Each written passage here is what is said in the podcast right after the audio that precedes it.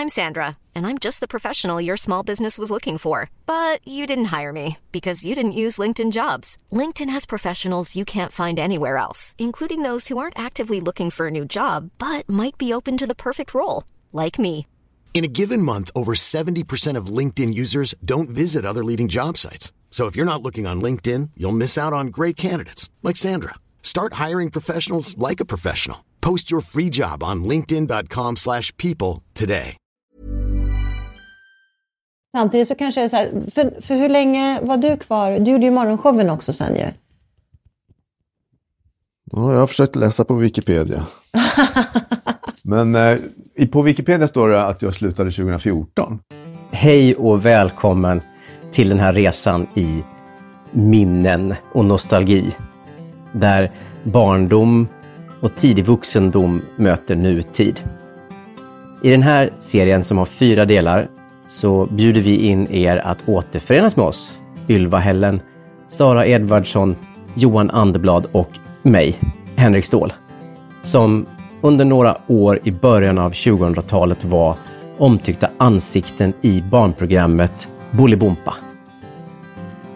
Varje avsnitt är en fördjupning i en av oss och vi kommer att avslöja hemligheter, historier om utmaningar och framgångar och vad som egentligen hände under de här åren för så länge sedan. Och så kommer vi också berätta lite om vad vi har gjort sedan vi lämnade Bolibompa. Så följ med oss när vi avslöjar berättelserna bakom allt du såg i rutan och som definierade både oss och de som tittade. Den här serien är för dig som växte upp med oss, Ylva, Johan, Sara och Henrik. Och nu är vuxen. Men som fortfarande håller fast vid kära minnen och nostalgiska känslor för just Bolibompa. Välkommen!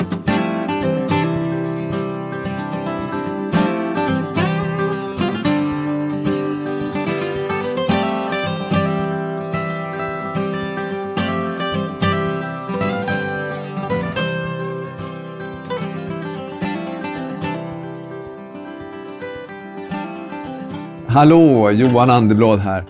Och här sitter jag och dricks kaffe och slamras med kopparna hemma hos Ylva. Jag har alltså tagit en liten paus från mitt vanliga liv som författare numera och kringresande i böcker och boktips och föreläsningar och sånt där. Och för att liksom träffa Sara, Ylva, Henrik, hej! Hej! Hej! Hej, hej! Ja, och det är ju, är ju inte varje dag som vi träffas tillsammans allihopa. Ibland träffas vi ju en och en sådär, men eh, tillsammans så här är helt otroligt.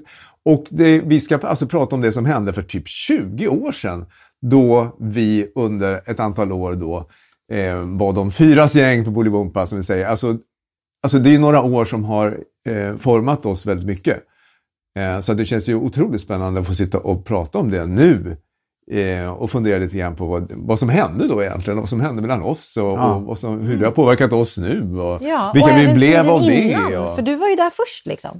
Ja, så att vi backar tillbaka bandet och då låter det så här, tidsmaskinen. Och sen lämnar vi också över lite grann till Henrik, för det känns som att du ändå leder det här. Det ska jag göra. Jo, men du leder ju lite grann genom att du har ställt fram en stor burk mitt på bordet. Här. Okej, detta eh, för framtida öron är Johans program. Varsågod, börja. Ja! Ja, mitt liv började... Ja. Johan Anderblad. Men var ska vi börja? Var ska jag börja, tycker ni? Du kan börja med att säga, berätta vem du är. Ja. Hur är läget Johan? Det är bra, bra, bra. Jag är Johan Anderblad. Ja. Mannen, myten, legenden. Mannen med pipen. Ja, nej, men det är många. som frågar om hur det hela börjar och som ska liksom, liksom få ihop eh, våran tidslinje här i Bolibompa med sin egen tidslinje, man ju förstått. Ja, men jag såg när Sara kom och jag kom när Ylva och när började du egentligen och sådär.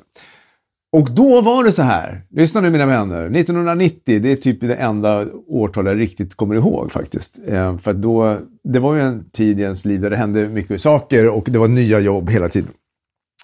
1990 så eh, började helt enkelt jag tillsammans med Anders Lundin, och det, så mycket vet jag, han och jag körde tillsammans eh, hela först ett år. Sen efter det så tror jag att han kanske slutade, kanske kom andra, jag är lite osäker på det. Då hade vi i alla fall en vecka var och så körde vi tisdagar och torsdagar tror jag det bara var. Nu får du backa. Hur kom du dit? 1990, vad hände liksom Hur kom det sig att du hamnade där? Ja, Jag På jobbade ju på radion eh, innan, på P3 ungdomsredaktionen som det hette på den tiden. Och ehm, kulturprogrammet Kult där, gjorde reportage och eh, var programledare också. Eh, och vi direktsände som man gjorde nästan alltid på radion, man kanske fortfarande på radion jämt. Ehm, så det var så här att de sökte än folk som var vana vid direktsändning. Och Anders Lundin hade också jobbat på P3. Eller gjorde. Så den vägen var det. De ville ha någon som var van och kunna, ja men nu är det 2.30, men nu är det visst bara en minut kvar så du får improvisera lite grann. Så det var ett av kriterierna. Sen var jag där och eh, provfilmade med, framför en VHS-kamera och då var det liksom att ah, jag tog med några teckningar från ungarna hemma och höll upp och sa någonting om det. Det är så jag minns det, i en liten skrubb bara, med en producent som drog igång det där. Jag hade ju eh, barn då som väl var då typ eh, tre och sex. Åh, med Ja. målgruppen. Ja. Så du Så hade det- ett intresse inbyggt där? Ja, så att, och jag tyckte att jag redan innan sådär hade, jag menar man pratar med sina barn och sina barns kompisar framför allt och liksom umgicks sådär och lekte och sparkade boll och så här. Jag tyckte att det var rätt kul. Alltså det kändes naturligt för mig att snacka med unga. Jag tyckte nog att jag ja, men hade liksom ett sätt att eh, snacka så här kompisaktigt med dem. Som jag, jag tyckte det var kul helt enkelt, att kommunicera med unga. Så att det, det kändes ganska naturligt att ta det steget från att vara då gjort så här ungdomsradio som det kallas förut, när man var liksom så här ungdom. Men nu var jag plötsligt en farsa. Den här producenten då som tog in mig, hon visade mig en kassett från eh, ett engelskt program där det sitter en, en kille och eh, visar lite teckningar och är lite så här brittiskt cool liksom. Bara så, ah, så. Och, och så det var någon slags eh, ideal som de hade. Så. Så innan det här hade det inte funnits någon som presenterade barnprogram på det sättet? Det var så här, det fanns ju hallåer i, i Sveriges Television, alltså programpresentatörer som sa att nu kommer nästa program. Men då hade de någon idé där i slutet på 80-talet att det var inget coolt. Så då tog de eh, grafik istället och sen fick hallåorna inte synas. För det var inget häftigt att man skulle se de här eh, tanterna Så det har kommit och gått och kommit tillbaka Ja, och gått precis. igen. Exakt. För sen kom TV4 med sina hallåor Ja. och blev en stor grej och då tog SVT tillbaka dem. Men det var inget coolt där så det var blå grafik och sen satt de bakom liksom bara och pratade i en mikrofon och sa vad som kom. Så när barnprogrammen kom, det var det så här, Björnes magasin gick måndag, eh, onsdag, fredag. Eh, och de här, det var tisdag, torsdag, då gick det bara så här korta program. Fem minuter här, fem minuter där. Och, och då fick de här programpresentatörerna som redan fanns där, liksom presentera dem. Och då tänkte de så här, nej men ska vi inte ha i alla fall någon som får synas i bild för barnen? Och så tog de in Ah. eh, oss då, eller mig då. Min syrra som är född var det. 84, Ja. hon är ju liksom lite besatt på något vis av dig ändå. och, och brukar s- ha det här på tisdag, på torsdag. Och vill veta, vad, vad var det liksom? Ja, Vad var det? och då var det som sagt var så att det var ju tisdag, torsdag som var mina dagar då, till skillnad mot Björnes magasindagarna. Och egentligen var ju hela upplägget var ju att de hade Björnes magasin, det var en stor hit, började typ 87. Eh, med jättemånga tittare och sen liksom skulle, var det bara lite utfyllnad. Tisdag, torsdag var ingenting man satsade på utan man, man måste ju ha. Och det var ju jättebilligt naturligtvis av dem att bara sätta in mig i den här vanliga hallå-studion som man sa och köra det här live. Liksom. Det, var bara, det var ju bara jag och några teckningar. Så, och jag tog med pipen ganska omgående för jag tänkte jag vill ha en kompis där. Och så var det en fast kamera. Det fanns ingen fotograf eller någonting utan det var ju bara en, en bild på det här skrivbordet. Fast Pip- bild. Pipen Johan och jag, och några teckningar som jag satte upp själv bakom mig. Ehm, ja, och försökte skapa så mycket jag kunde av det där eh, lilla rummet. Vad var frågan nu igen? Var det din idé? Men vänta nu, det var någon På bra tisdag, på fråga. torsdag. Ja, tack. Ja. Men, men, och då tyckte jag naturligtvis det var kul att marknadsföra mig själv. Också göra lite som en lite rolig grej. Okej, jättekul, Björnes magasin, måndag, onsdag, fredag. Men jag är här på tisdag, på torsdag. Och så som jag hade lirat trummor och hade haft en trumlärare för tusen år sedan som skulle tala om, när du spelar jazz Johan, då spelar man så här på tisdag, på tisdag, på tisdag. Man slår på cymbalen och då gjorde jag om det på tisdag på torsdag och istället för cymbal hade jag en sån här bandtallrik som var väldigt vanligt då, alltså på ljudbandspelare som klingade som en sån. Så den höll jag upp med en liten penna. Allting skulle vara hel... Jag ville inte ha någon cymbal eller något sånt där. Allting skulle kännas som att jag plockar från skrivbord bara. Att man har en penna och en bandtallrik och så. Det, och sen spelar jag på tisdag, Kan du på inte torsdag, köra? Få på höra. Ja, men då måste det plinga så här. På tisdag, på torsdag, på tisdag, på torsdag. På tisdag ses vi igen. Hej då! Så det. Här är så sjukt, för att jag, har, jag, jag vet ju om liksom att tr i, i trumvärlden på något sätt så finns det här. Just det. Men jag har alltid trott att det var på torsdag, Johan har satt sån trademark här alltså. Ja, jag menar, det är som att du har myntat någonting eh, som finns i, i DNA i ganska- svenska folket. Ja, det är roligt att säga. Det är ju nej, men det är väldigt många som hör av sig om, om det här med tisdag, torsdag och, han, och säger att jag använder det här på jobbet hela tiden om det är något möte. Och det är på tisdag, torsdag och så skrattar alla och tycker att det är en rolig grej. Och jag upplever ju inte att det var så jättestort, men det var väl under ett antal år och de här, de här barnen då som är vuxna nu tittade då. Ja, det var ju bara det att titta på. Och så var det ju uppenbarligen nytt med en människa som satt och tittade barnen i ögonen Ja. och sa hej, Ja. nu ska vi kolla på det här tillsammans, vad kul vi ska ha. Det var helt nytt, så det var ju där det startade det här med som vi byggde vidare på allihopa sen med att man var en kompis, man är där Exakt. och tittar på programmet tillsammans, kommenterar dem tillsammans. Ja, ett sällskap helt enkelt. Hur mycket skulle du säga att det här är Johan Andblad respektive hur mycket av det här är den engelska förlagan som ni tittade på? Och, eh, alltså, jag tänker på det här med teckningar i bakgrunden, att man är barnens vän, att man tar det som finns till hands. Är det du och dina egna preferenser i, det här, i de här programmen? Eller är det, fanns det någon uttalad tanke om att det ska vara teckningar bakom, det ska vara... Alltså jag tror att det här med att ta vad som fanns, det tror jag är mina preferenser. För det har jag hållit fast med jämt, det gör jag ju alltid. Ehm, alltså jag, jag gillar det här begränsade, att man tar vad man har. Liksom. Jag har inga trummor, men jag spelar på en kudde och alltså så. Så det var nog min grej och som jag håller fast med jämt. Jag vill att det ska se hemmasnickrat ut och när jag gör mina egna program, det ska vara hemma, man ska se, ut med kameran, ja men du vet så här. Så det var ju min stil. Det jag fick av det här engelska programmet som producenten väl då också var ute efter som anlitade mig där sen. Eh, det var nog däremot det här, det här kompis, för han hade den här kompisgrejen. Det var ju inte det här, jaha, hallå alla barn, nu är ni där. Utan han var, han var som en polare liksom.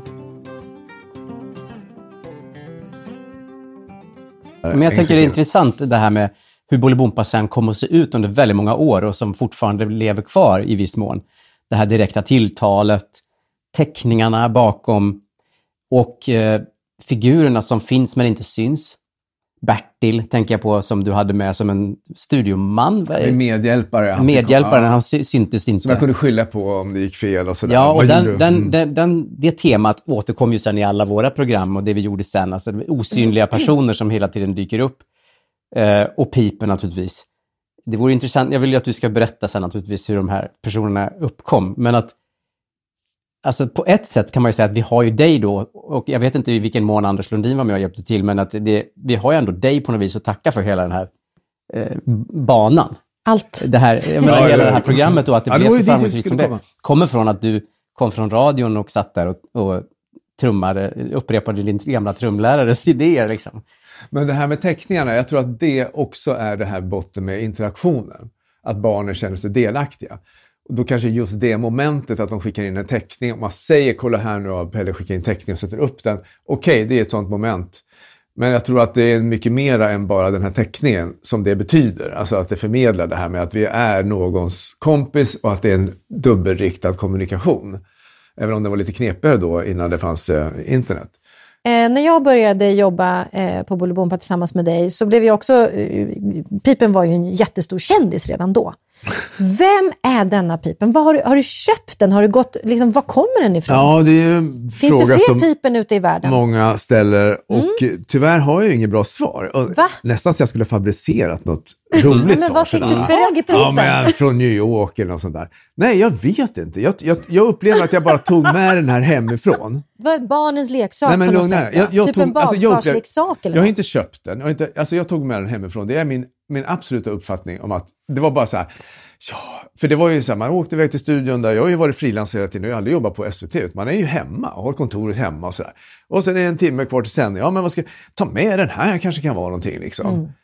Men sen när jag frågar mina barn, de känner inte vid den.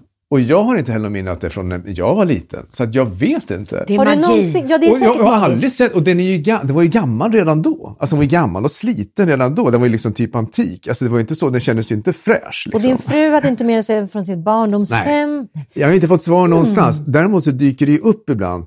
Och det gjorde det redan då och, och nu fortfarande. Folk som skickar bilder eller alltså så här, ibland skickar de in till, titta, jag har ju Pipens kusin här. Och då är det någon som ser nästan likadan ut. Men det har aldrig Ah. dykt upp exakt samma. Aldrig. Jag hade en, en hund en gång, i, alltså ett gosedjur, Mm. i eh, Bolibompa. Och efter ett tag så upptäckte jag själv att oj, den här hade jag köpt på någon resa till USA. Det här är visst en hund från en tecknad serie.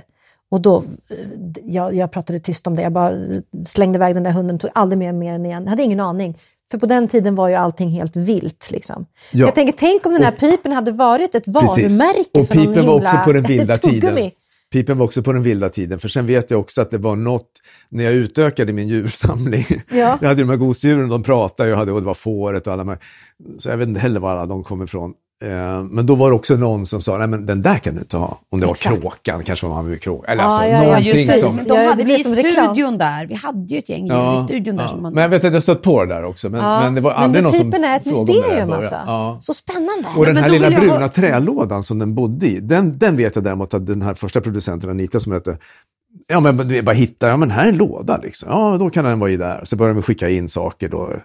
Ja, det Har du kvar pipen och lådan? Ja, pipen och lådan och lite olika grejer som... Då undrar jag, vad kommer till exempel bandyhjälmen? Alltså som är gjord av en bandyboll. Den, jag vet inte varför den har gjort sånt intryck på mig. Nej. Men pipen har ju hjälm av bandyboll. Den är genial. Ja. Vad- En har du gjort den här? Innebandyboll som är kapad med en gummiband. Ja, liksom. den Det passar underbar. perfekt. Ja. Eh, och var, eh, man har ju seriöst umgått med pipen när han har haft bandyhjälmen på sig. Vad, vad, man har ju minnen. Var kommer den ifrån? Nej, jag tror faktiskt att jag hittar på den. Jag är inte så jätte upp på hitting, men just den där tror jag faktiskt att jag gjorde. Såg av den där bollen. och satte på. Ja, den känns lite Johan, man tager vad man Ja. haver. Mm. På den där tiden då, på 90, under hela 90-talet, innan vi andra här dök upp i bilden, vad var det liksom, hade ni teman eller var det helt så här fritt? Du bara tittade på programmen och sen så hittade du på själv vad du Ja. skulle göra? Jag hade ju en, en jättefin, kanske, jag kommer inte ihåg om det var ett eller två, antagligen kanske bara första året. Den här producenten som jag hela tiden ta, talar om, som heter Anita, som tog in mig, hon var fantastisk. Hon lärde mig allt om tv. Jag hade ju inte jobbat med tv, jag hade jobbat lite grann bakom kameran. Jag hade faktiskt gjort en dokumentär för SVT 87, 88 och på SVT Örebro och så här, som producent. Hade gått en producentutbildning. Förutom radio-grejerna som jag gjorde då. Så att jag hade jobbat med tv, men hade aldrig varit framför kameran. Och det, det låter ju löjligt nu, men jag tyckte det var enormt konstigt och, och, och märkvärdigt och märkligt. Och, och, och Anders Lundin och jag, som, han hade ju inte heller varit på tv, vi skulle gå till sminket och du vet, och det var, vi skulle sminka oss. Alltså det var jättekonstigt. Och, och det var så här, vad ska vi ha för kläder? Och ni kan inte ha smårutigt och ni kan inte ha... Ja, alltså, det, var, det där minns jag så otroligt tydligt. Ryan Reynolds here from Mint Mobile. With the price of just about everything going up during inflation, we thought we'd bring our prices down. So to help us, we brought in a reverse auctioneer, which is apparently a thing. Mint Mobile unlimited premium wireless. Ready to get 30, 30, bit to get 30, bit to get 20, 20, 20, bit to get 20, 20, bit to get 15, 15, 15, 15 just 15 bucks a month. So, Give it a try at mintmobile.com slash switch.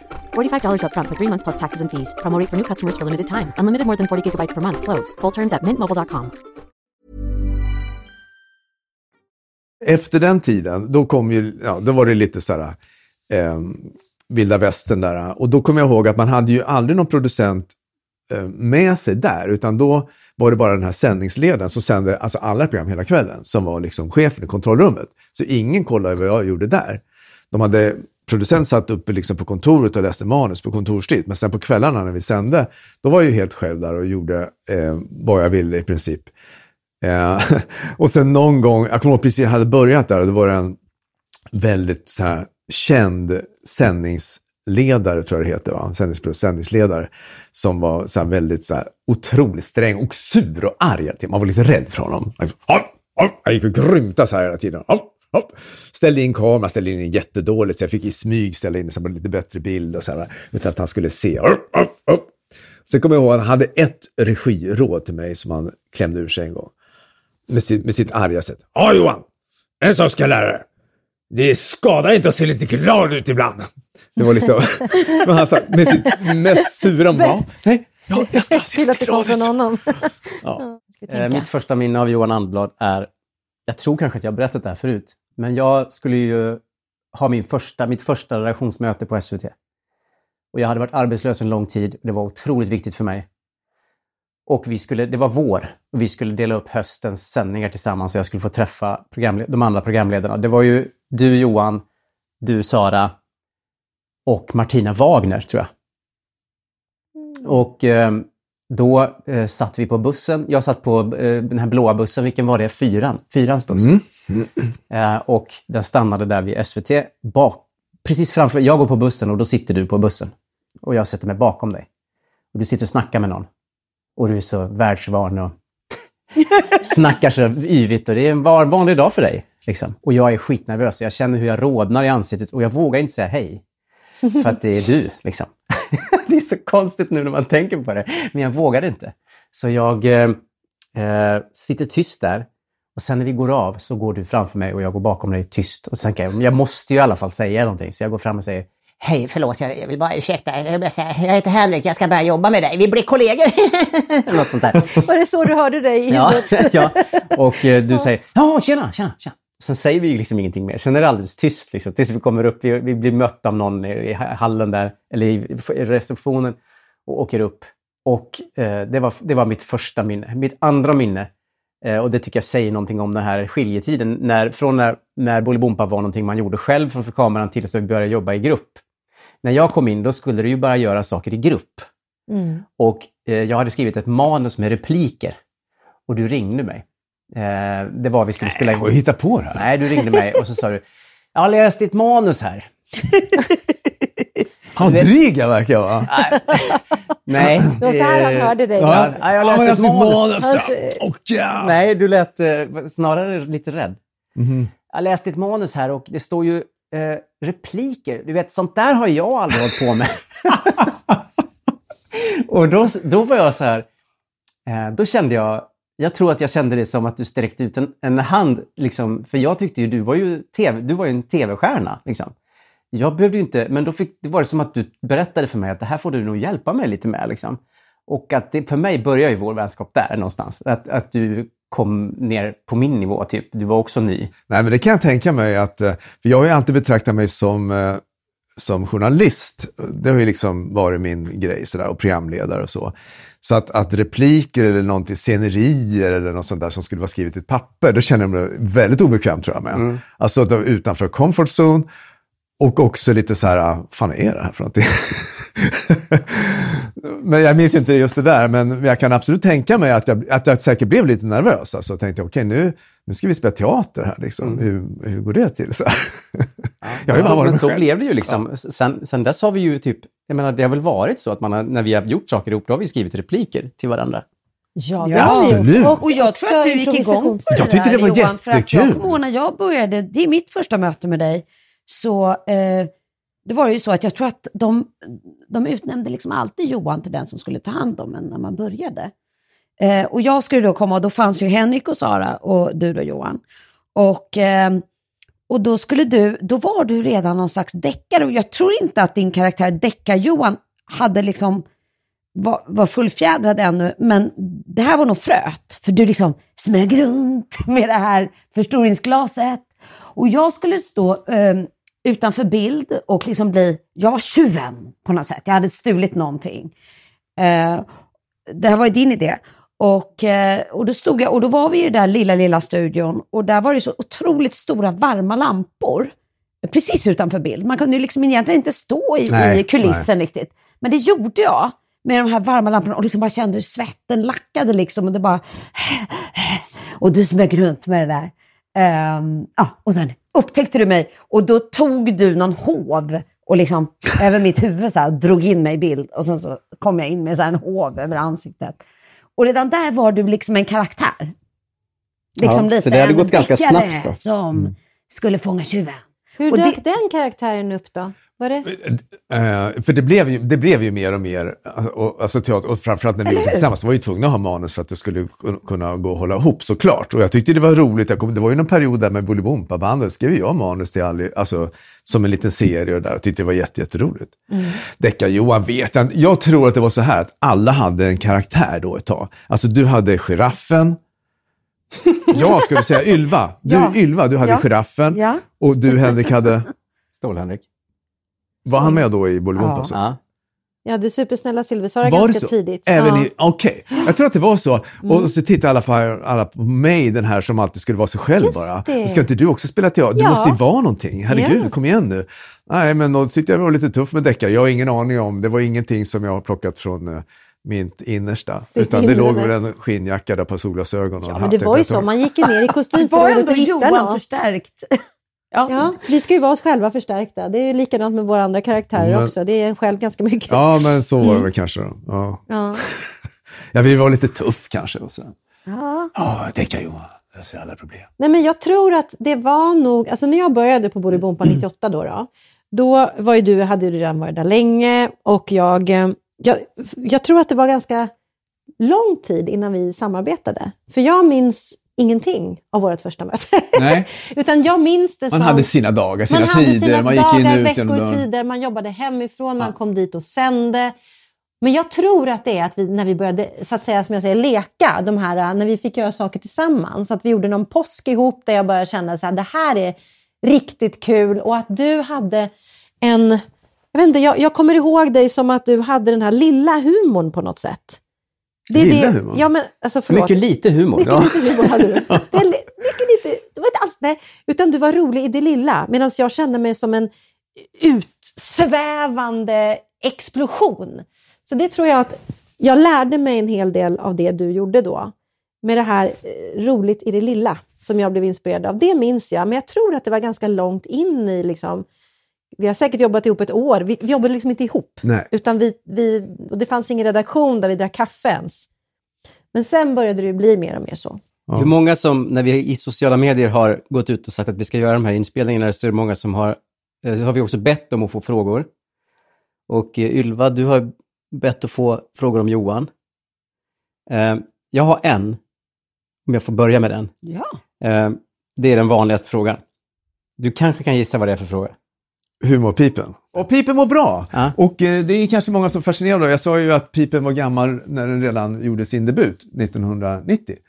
Men eh, den är fortfarande still going strong. Alltså. Piper lite hes i tonen. Eh, så rösten kanske inte, men Lite flagnad i färg, men det var han ju redan från början. ja, och, och jag vet att också Pipen har börjat sminka sig lite grann. Så att ögonen är lite blåare än vad de var från Okej. början. Så. Bor i sin låda, tittar upp då och då, piper lite grann och sådär. Så, att, eh, och he, så är hemma i min uh, byrålåda helt enkelt. Eller hemma i min bokhylla. Händer det ibland att du tar fram pipen och bara tittar på, på honom och leker med honom lite, håller honom i handen och känner These were the days. Jag vill inte prata om det. Nej. Åker pipen, alltså eh, jag minns ju en gång när jag var kvar sent eh, på SVT för någonting och så var det så här, Åh, Johan är ju försenad nu, eller nej, Johan ska ha med pipen, men pipen är ju inte här och, och Ingela är ju där och styr runt och sådär. Och då fick hon ringa en taxi till pipen. Ja, Så pipen åkte ju taxi. det stämmer. Taxin Ja, åkte hem till så då- mig. Satte pipen i framsätet, körde till sändningen klockan 18 och vi stod där och väntade och sen kom pipen, kunde vara med. Åker pipen fortfarande mycket taxi? Jag hade helt enkelt glömt pipen. Jag har varit så rädd om pipen hela tiden eftersom den har blivit så stor, eller den blev ju så stor karaktär. Så jag förstod att det skulle vara katastrof att tappa bort den, särskilt som den är unik och jag inte hittat någon liknande. Så den fick ju alltid följa med mig hem. Alltså den var ju närmast mig hela tiden och då hade jag uppenbarligen glömt att ta med pipen. Jag har en fråga, vi har massa från, från alla andra, men jag bara kom på, har du, liksom, är du någonsin nervös? I, när du, vi, var, vi var ju ändå i direktsändning inför hundratusentals människor och hade väldigt stort eget ansvar. Hur kände du för det? Liksom? Var du pirrig innan? Liksom? Har du, eller hur funkar du? Jag var alltid pirrig innan, men jag måste säga att jag var mindre pirrig då än vad jag till exempel nu när jag tipsar om böcker i Nyhetsmorgon. Eh, Det är för att jag då, så här som i TV4 när man är gäst och kommer in och pratar med programledare, har du ju ingen kontroll. Alltså Nej. du vet ju inte vad, som, vad det blir för inspel på det här och så. Och det är kul, jag är med på det, jag tycker det är roligt. Men det är ju den här kontrollen som gör att det blir pirrigare när man tappar den, tycker jag. På de här sändningarna så hade man ändå kontroll, även om man kunde improvisera, det kunde hända grejer, man kunde köra ihop med er, det kunde hända grejer överhuvudtaget, så var man ändå själv liksom sin egen. alltså man, man, man bestämde helt enkelt vad som skulle ske och då kunde man ju alltid lösa saker tycker jag om det, om det börjar gå dåligt här, man tappar någonting, alltså ni vet. Man fixar det liksom, för man var ändå den som kontrollerade det hela. Jag kunde till och med liksom markera till fotografen att nu ska vi improvisera och jag ska gå iväg här. Och det, man Just fick det. det lösa. sig. jag tror att den grejen gjorde att jag inte upplever att jag var nervös. Man är ju naturligtvis eh, koncentrerad. Om någon annan pratar med en innan så kanske man är lite så här, ja, samlad och otrevlig. För att man är väldigt eh, Mm. Fokuserad på vad man ska göra. Men jag upplever bara liksom positivt alltihopa. Ja, sittningarna i sminket innan en direktsändning, det slutade jag med efter ett tag och bad att få sminka mig själv. Ja. För det var inte kul. Jag har inte heller varit särskilt nervös eller, eller så inför direktsändningar, men jag minns att det var väldigt svårt när man ska prata om privat, sitta och snicksnacka som, som hos frisören typ, och sen gå direkt ut i direktsändning. Så det är den, den där fokusen man behövde köra, eh, ha. Man har sina rutiner, man Ja. bygger upp den där sista timmen framförallt. Men, men jag minns, eh, minns ni det också, Sara Henrik, att så här, Johan fick det där eh, epitetet, liksom att han var den som tog allt på volley. Du hade ju mer telefoner än någon av oss andra tror jag med barn, live. Alltså, eh, verkligen. Alltså, och då vet man ju inte vad som kan hända. Det kan vara ett barn som plötsligt inte säger något. Det kan vara någon som lägger på luren och så ska man fylla ut. Eh, Men det gick du igång på va? du gick Ja. igång på det. Berätta lite, för det, jag minns att det, det var, blev en grej, liksom, att det där är Johan expert Jag på. älskar direktsändningen och jag tycker att det är det som gör själva grejen för mig personligen. Jag tycker det är hemskt, eller hemskt, nu tar jag i, men jag tycker det är inte lika roligt att banda. Jag tycker det inte, alltså det blir inte samma närvaro. Det är risk att någon säger så här, vi måste ta om. Och det kan vara allt från att en mick strular, en lampa ramlar ner eller någon medspelare tycker att de gjorde någon dålig insats eller producenten, ja men ni vet. Ja. Eh, och ta om värsta jag vet. Eh, det är bara tråkigt och det blir bara sämre. Utan jag vill ha den där totala närvaron som gör att det är nu och ingen annan gång. Och det får man ju bara när det är direktsändning. Hur länge var du kvar på Bolibompa? Alltså vilket år var det? Och liksom hur, hur, hur tog du, det är ju många år du höll på. Ja, och det brukar ju alla säga, men hur kunde du hålla på så länge? Och då är det ju så att jag har ju också, precis som ni då, varit frilansare hela tiden. Och bara jobbat en termin i taget. Mm. Du har liksom fått kontrakt för en säsong En igen och termin så i taget, aldrig inte. längre än en termin. Och då Nej. har det ju varit så här, jag är inte heller efterfrågad för jag jobbar med andra saker under tiden. Framförallt Mm. på UR jobbar jag mycket som producent och jag gjorde dokumentärer, har gjort massa andra grejer för vuxna. Så att jag har ju fått själv en Det blandning. har du gjort hela tiden Ja, parallellt? hela tiden. Okej. Mm. Och radioprogram och sånt där. Så att jag har ju inte varit där att jag bara håller på med barn-tv. Det kanske också gjort att jag kunde hålla på så länge, att det inte blev liksom sådär eh, enformigt. Men då när det kommer liksom en förfrågan igen, vill du köra en termin till? En termin till? Ja, men det kan vi göra. Det är kul där. Det känns ju meningsfullt någonstans också och lite roligt och man får bra respons. Ja, man får ju också den här kicken av att folk tycker att det, att det är schysst liksom. Så, ja, men, ja, men det är bra, fortsätt då. Ja, en termin till, en termin till och så där har det rullat på då. Sen vet jag att det fanns en gräns eh, i och med att jag också gjort andra saker även framför rutan. Typ så här företagspresentationsjobb och ja, ni vet sådana där. Liksom. Där jag, det var något jobb, eh, informationsskrev, Trafikverket, vad det nu var för någonting. Jag tänkte, ja, det kan väl passa för. Så provfilmade de mig så hade cheferna sagt att nej, du är för förknippad med barnprogrammen. Ja. Så det fanns ju någon gräns där jag hade hållit på ett antal, innan jag gjorde reklam och gjorde all möjliga grejer. Eh, där de liksom tyckte att nu har det gått så långt. Då kommer jag ihåg att jag tänkte så här, ja men okej fine, då är det väl så då. Då på det. Då är, då är barn, Ah, så du var mer så accepterande, inte Ja. kände liksom förtvivlan över att nu får jag inte göra andra saker, utan då kände då gräver jag där jag står, då får det bli så. Jag kanske var förtvivlad först, det kommer jag inte ihåg. Men, Nej, man förtränger men, sånt, men det ni är inte vet, ja, men riktigt. känsla, ja, men exakt, acceptans. Så äh, accepterade jag, men jag kommer ihåg att jag tänkte så här, ja men fine, då, eh, då är det så här, då behöver jag inte hålla på och fundera över det. Liksom, Nej. utan då, då kör jag vidare. Och i och med, i och med att jag har gjort mycket annat också eh, och gör hela tiden bakom kameran, som liksom rent ekonomiskt också, så, så har det inte varit något problem. Liksom. Jag har inte Nej. varit beroende av att allting måste ske framför eh, rutan. Och du kö- körde fram till 2014? eller? Ja, ja, men precis. En termin i taget genom Ja. alla olika turer. Och sen kom Barnkanalen, sen kom den stora studion, den lilla studion, direktsändning, bandat, morgon, bolbom på kvällar, alltihopa det här i olika faser. Till då, som jag tror är 2014, när Eh, det gjordes om då så att på kvällarna så var det ju inte vi, eller ja, programledare som le- körde sina manus och körde sin grej, band ihop program, utan det blev det här med att eh, Draken själv hade något program, alltså ett manusskrivet program med regissör och skådespelare och så. Och där passade inte jag in. Jag tror inte de vill ha mig där heller och jag var inte intresserad av det heller. Jag har hört en, en, en skvaller om hur, vad du sa. Oj då. Eh, för jag fick ju komma in och vara drakens röst i det avsnittet. Just det! Då fick jag höra... Du varför- gjorde comeback där när jag, när Ja, jag drog. exakt. Varför inte Det här Jo- passar var- mig, tänker Henrik. Ja. Lite skådespeleri. Varför är inte Johan med? Sa jag, sa jag. Och då sa någon att du hade sagt Nej, jag är färdig. Stämmer det? Kort och gott. Det lät ju bra i sådana fall. Ja, nej, jag är färdig. Ja, men du kanske fick frågan i alla fall då? Det tror jag faktiskt inte. Så jag tror att det var en ömsesidig. Mhm. Vi är Du, färdiga. du är färdig. Ja, jag är färdig. Det är många, Johan, som ställer frågan hur kan han inte åldras? Och det undrar vi ju alla, vad är det liksom som gör att du alltid ser lika ung ut? Ja, men det har ni ju fått, alla har ju fått exakt samma.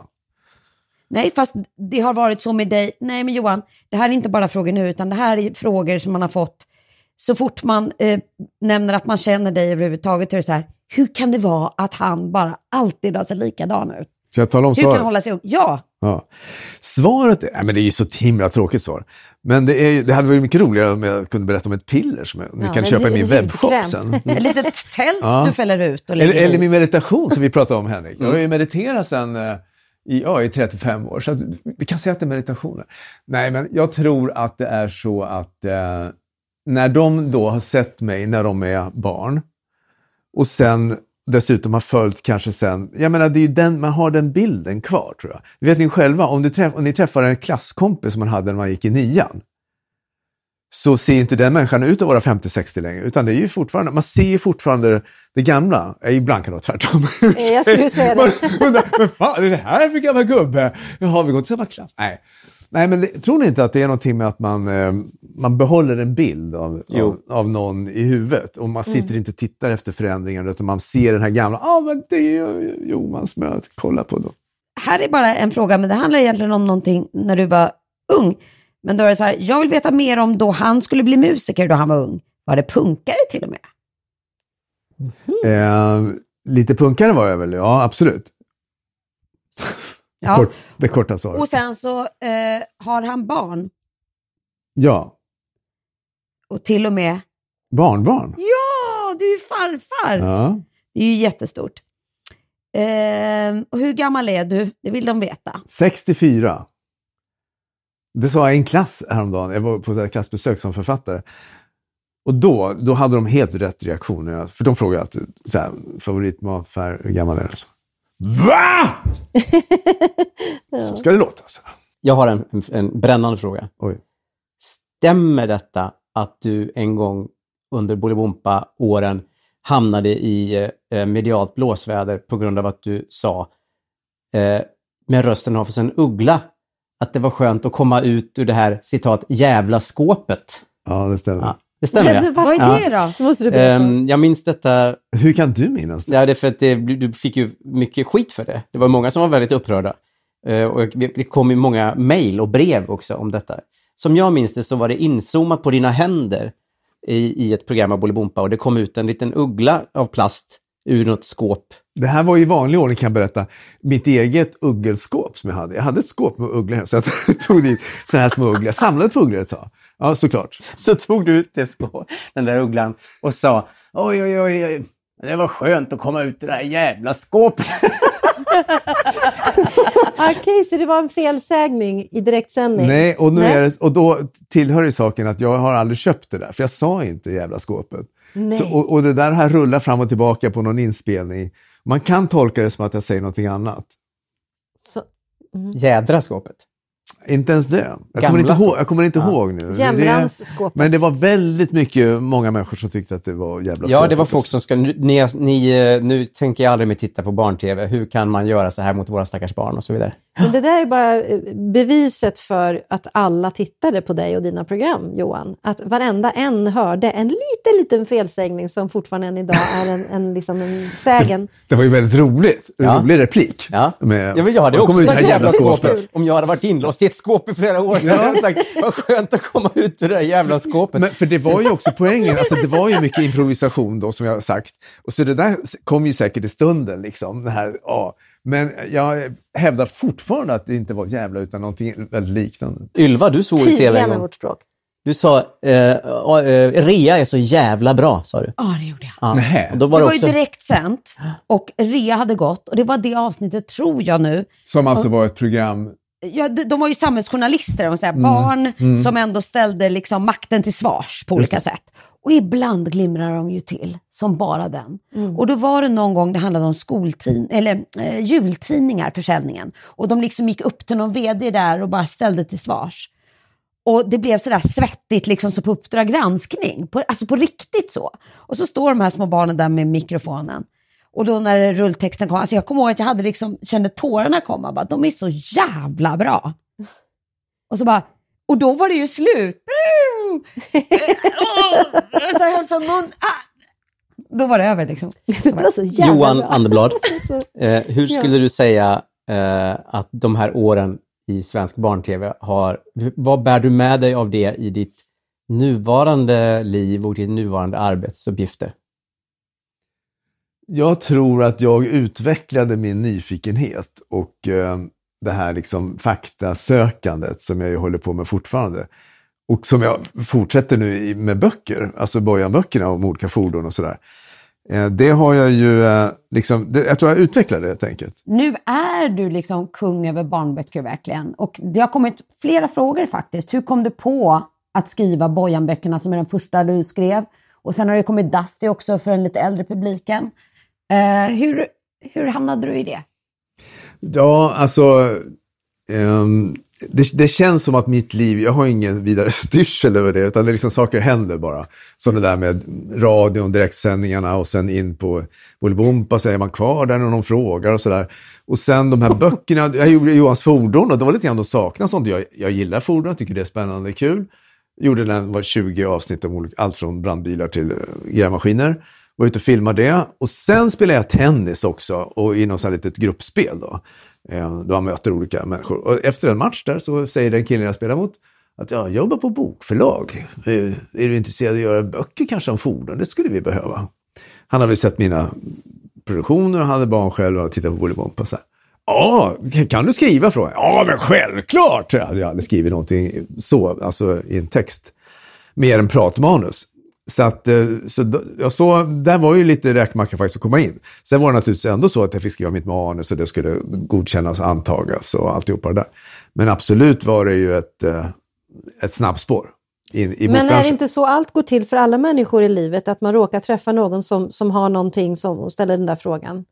Tycker det, det betyder inte att det är en räkmacka, tänker jag. För du gör ju hela jobbet. Ja, det är klart man har gjort Bara du råkar ha en kontakt. Man har gjort förjobbet. Men jag Ja. vill gärna dra på den här historien. Jag tycker det är lite kul sådär. Ja, men det är tack vare att jag spelar tennis som jag börjar göra böcker. Mm. Ja, men det är klart som sjutton att det, det fattar väl jag också att det inte är så. De hade ju pratat på redaktionen, vi behöver böcker om fordon. Vem skulle kunna göra det? Ska vi fråga någon? Ja, de känner till mig. Och sen råkade en kille på redaktionen spela tennis, han vet att han möter mig. Ja. Och, men jag, upplev, jag upplever det mer som att jag liksom hade sån tur att jag råkade spela tennis med en kille som var bokförlag och hade liksom mandat att ta in mig som författare till en då vill jag bara bokserie. säga så här, tänk om det är så att han började spela tennis för att komma nära dig och för att kunna ställa den här frågan. Ja, nej, men ja, det var ju en jättekul start och han lärde, han lärde mig allt, Martin Harris, om eh, bokbranschen och hur man gör böcker och så. Nu har det blivit tio Bojan-böcker, det kommer ju en ny varje år. Och som sagt, jag har jag börjat skriva andra böcker också. Så, så det ja, blev ju bokbranschen, pang där, jättekul. Låt säga att det finns någon som lyssnar nu som känner att jag vill leva Johans liv. Vad skulle vara det viktigaste och, och vad är ditt råd till en person som säger tidigt 20-årsåldern och vill känna sig inspirerad av det du har gjort i din karriär? Det är ju jättemånga som frågar hur man kommer in på tv nu. Och det har jag verkligen noll eh, saker att säga om. Alltså, det måste man fråga någon som det, det ändrar sig ju otroligt mycket hela tiden. Ett tag var det ju sådana här folkhögskoleutbildningar hela tiden. Man skulle gå så här två år media. Det var ju liksom ett sätt och sen fick man praktik och så kunde man komma in på olika sätt. Nu har jag ingen aning om hur det går till. Nu har man väl en YouTube-kanal eller någonting, och, eller TikTok och sen absolut ingen aning. Jag får också den frågan ofta och då, då är det så här, ja alltså 96 när jag började, då var det så här. Ja. Och det är helt irrelevant idag. Exakt, Det är man får liksom passa att- på det nästan. Vi vet egentligen. nästan mindre än Ja. unga själva vet, Ja. tror jag, om Ja. den vägen in. Precis. Men ska de le- leva ett Johan Anderblad-liv i största allmänhet, då ska de bara... Då ska de, ska de inte gå upp så tidigt på morgonen, och sen, eh, som vi gjorde idag, och sen ska man ta det lugnt och sen ska man ha lite rutiner. Och så. Meditera varje dag. Meditera på morgonen, äta frukost i lugn och ro, ta, ta tid. Förlåt, men det där med meditationen, är inte det väldigt roligt hur man har stått liksom fem minuter innan direktsändning och bara, vad är Johan? Han ska ju vara här nu. Och, och liksom innan man förstod att det är att Johan har hittat något skrymsle någonstans i SVT och sitter och mediterar just nu. Och är liksom inne i något mm, fast vi borde typ repa den här grejen som vi ska prata om i fyra minuter. Eh, innan man förstod det så var det bara så här, hur gör vi, vad är han? Va, va, liksom, det var ju ett mysterium länge innan någon sa så här, han mediterar. Ja, och det går ju inte riktigt att bråka med. Det är på något vis, det är ju, Absolut det, inte. det är liksom, jag minns att jag kom in och letade efter dig någonstans och så bara, vad fan är Johan? Så gick jag in och satt i det gamla nyhetssminket. Det var nedsläckt där, det var ju tomt. Då satt du där inne i skräddarställning på någon stol. Ja, men jag, och jag minns ju att jag tvärvänder i dörren och bara Stör honom inte! För jag skulle verkligen jag vilja fråga bort, den alltså. frågan Johan. Men jag kommer ihåg det nu, att jag, aldrig- man skulle söka upp det. Ja, det var lite jobbigt. Hur, Det är väldigt är- jobbigt när folk stör en. när man mediterar. Ja, ja. men är det så att du alltså då alltid har suttit i nyhetssminket där Henrik hittade dig? För jag har alltid undrat, var är han? På riktigt, var är han? Okej, han mediterar, men vart då? Jag har aldrig sett honom. Nej, men du har, ju- du har ju rätt. De, det var ju ett nedlagt ställe. Alltså de hade Mm. flyttat sminket. Så det, det var ju inte helt enkelt en tom lokal där Mm. ingen var. Mm. Vilket är idealiskt om man var i fred. Ända till Henrik tydligen då lyckades hitta Mm. mig. Tack för att du berättade Johan. Vad roligt det var. Vad det lät. Tack för att du ville dela med Nej, dig var ditt kul, liv Johan. för oss. Nu går vi vidare. Det betyder väldigt mycket. Tack för att du har lyssnat. Har du några frågor till eller om någon av oss som var med i det här avsnittet så är det bara att skriva till oss. Vi finns överallt i sociala medier, var du än tittar i stort sett. Det här var Johans avsnitt. Nästa vecka är det dags för Sara Edvardssons avsnitt och det kommer om en vecka, ungefär. Så lyssna då. Producerad har jag gjort, Henrik Ståhl, för Kirinaya. Tack för att du har lyssnat.